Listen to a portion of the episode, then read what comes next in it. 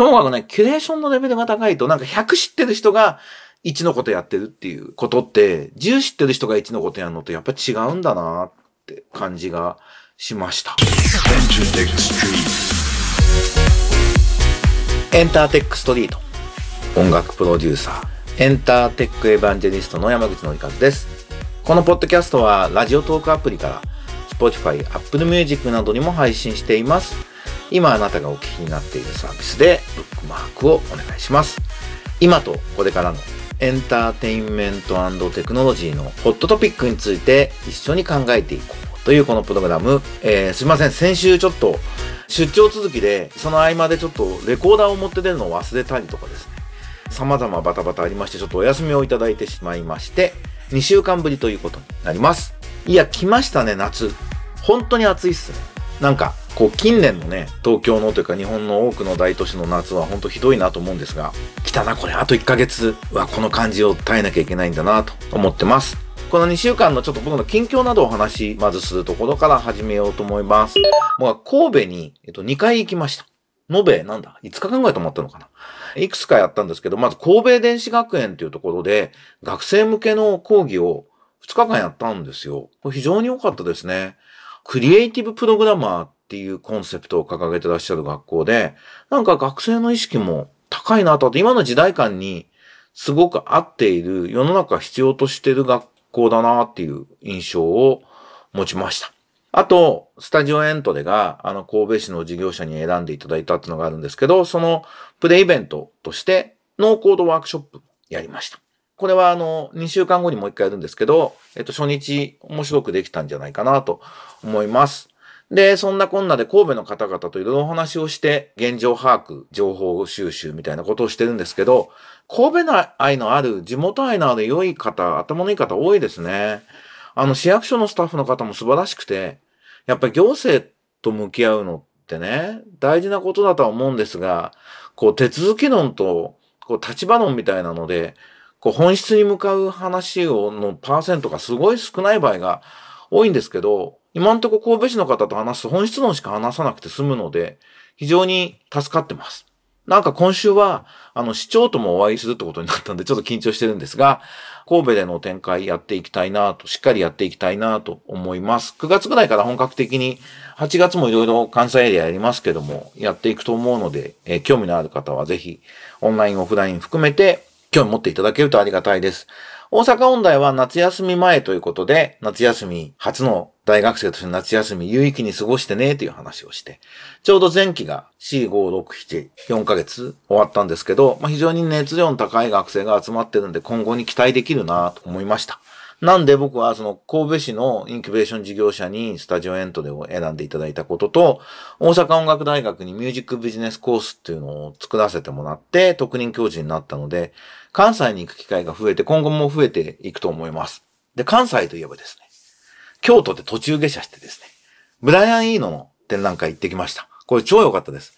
あの、京都中央信用金庫旧構成センターっていう、なんか京都の古い石の、古い石のビルって変ですね。が、なんか、展覧会場に、美術館になっていて、1時間ぐらいで見れると思うんで、京都駅からも近いんで、ぜひ、関西エリアに行った方はご覧になるといいと思います。まあ、光と音のね、やっぱりミュージシャン、ミュージシャンがやってるんで、非常に音像設計とか音響とか音のことを考えている展覧会ですごくいいと思います。関西に行ったらあの、わざわざ見に行く価値あると思います。僕は京都在住のね、友達と久しぶりに待ち合わせして会場内で、ロビーで待ち合わせしたんですけど、そしたらいきなり、あの、マスクして着物着た、あの、おっさんが歩いてるのは中村一也さんみたいだなと思ったら、一也さん本人で非常にびっくり、すごい確率だなと。まあ、一也さん京都在住だし、まあ、飯野店行くでしょうからね。行くという意味では偶然、全然当然なんですけど、同じ時間でばったり会うってのはすごいなと思って。えー、なんか、そんな、えー、素敵な体験でした。そういえば展覧会といえば、上野にある東京都美術館のボストン美術館展行ってきたんですけど、すごい良かったです。なんかボストン美術館ってすっげえ世界中のいろんな絵を集めてやがるんですね。びっくりしましたが、まあそれだけ富があの辺ね、アメリカの東海岸に集中してた、まあ今もある程度してるけど、ものすごいしてた時期っていうのがあるんでしょうね。それで、僕最近展覧会に行って思うんですけど、キュレーションって本当に大切なんだなと。僕そのアートそんな専門じゃないんで、そこまでちゃんとわかるわけじゃないんですけど、キュレーションのレベルの高さとか、革新の強さみたいなものは展覧会見てて感じるんですよね。で、ボストン美術観点は非常にキュレーションのレベルが高いと思いました。あの、芸術と力っていうタイトルで、こう権力者とあのアートの関係についてっていう、こう、軸でやってるんですね。僕正直、そのコンセプト自体はそんなに興味ないっていうか、権力者とアートの関係についてそんなに知りたいって欲望はないっていうか、むしろアンチ権力であってくれよ、アートとかはって思ってるんですけど、まあそうでもないんだよっていうリアリスティックなね、ことが感じられるのはいいなと思いながら、ともかくね、キュレーションのレベルが高いと、なんか100知ってる人が1のことやってるっていうことって、10知ってる人が1のことやるのとやっぱ違うんだなって感じがしました。はい、ぜひ、東京、上野の東京美術館のあの、ボストン美術館展、おすすめしたいと思います。あの、最近のニュースで気になったのは、Google 本社を視察した、あの、萩生田経済産業大臣が、シリコンバレーに日本の起業家を派遣して現地の企業経営者だと交流する架け橋プロジェクトを、現在の年間20人程度から10倍にして5年間で1000人にすると。これ素晴らしいですね。シリコンバレーに1000人留学と。これを大臣が手を振るっていうのはすごくいいことだと思います。で、同時に、僕やりたいなってか、やってほしいし、僕もやりたいなと思ってるのは、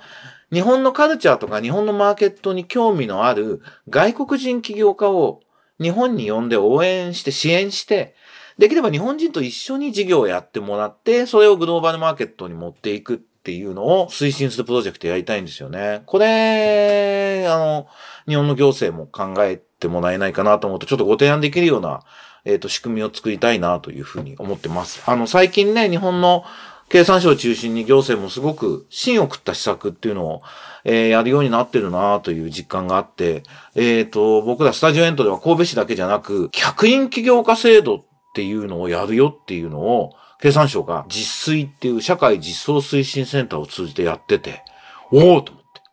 これうちがやってることに補助金が出るってことじゃんっていうことで、慌てて申請書を書いて、で、申請書書いたのは僕じゃなくて、あの、うちのスタッフが書いてくれたんですけど、で、出して受かりました。採択いただきました。これプレスリリース先週、えっ、ー、と、出したところで、これからどういう仕組みで、要するに、起業したい人を給料払って雇えるんですよ。半年とか。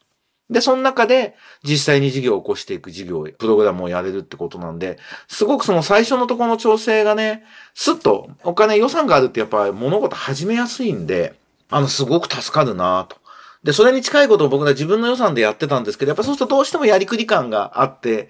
スピード感がね、ちょっとこうひるむところとかあるじゃないですか。でももう最初に予算あったことやるぞって決めてやれると、やっぱスタートアップってタイミング大事なんで、これはいい形でやれるな。今年度中に4枠やりますって言って採択いただいちゃったので、ぜひ、あの、シリアルアントレプレナーの方も含めて、企業志望者の方、ご一緒できればなと思ってます。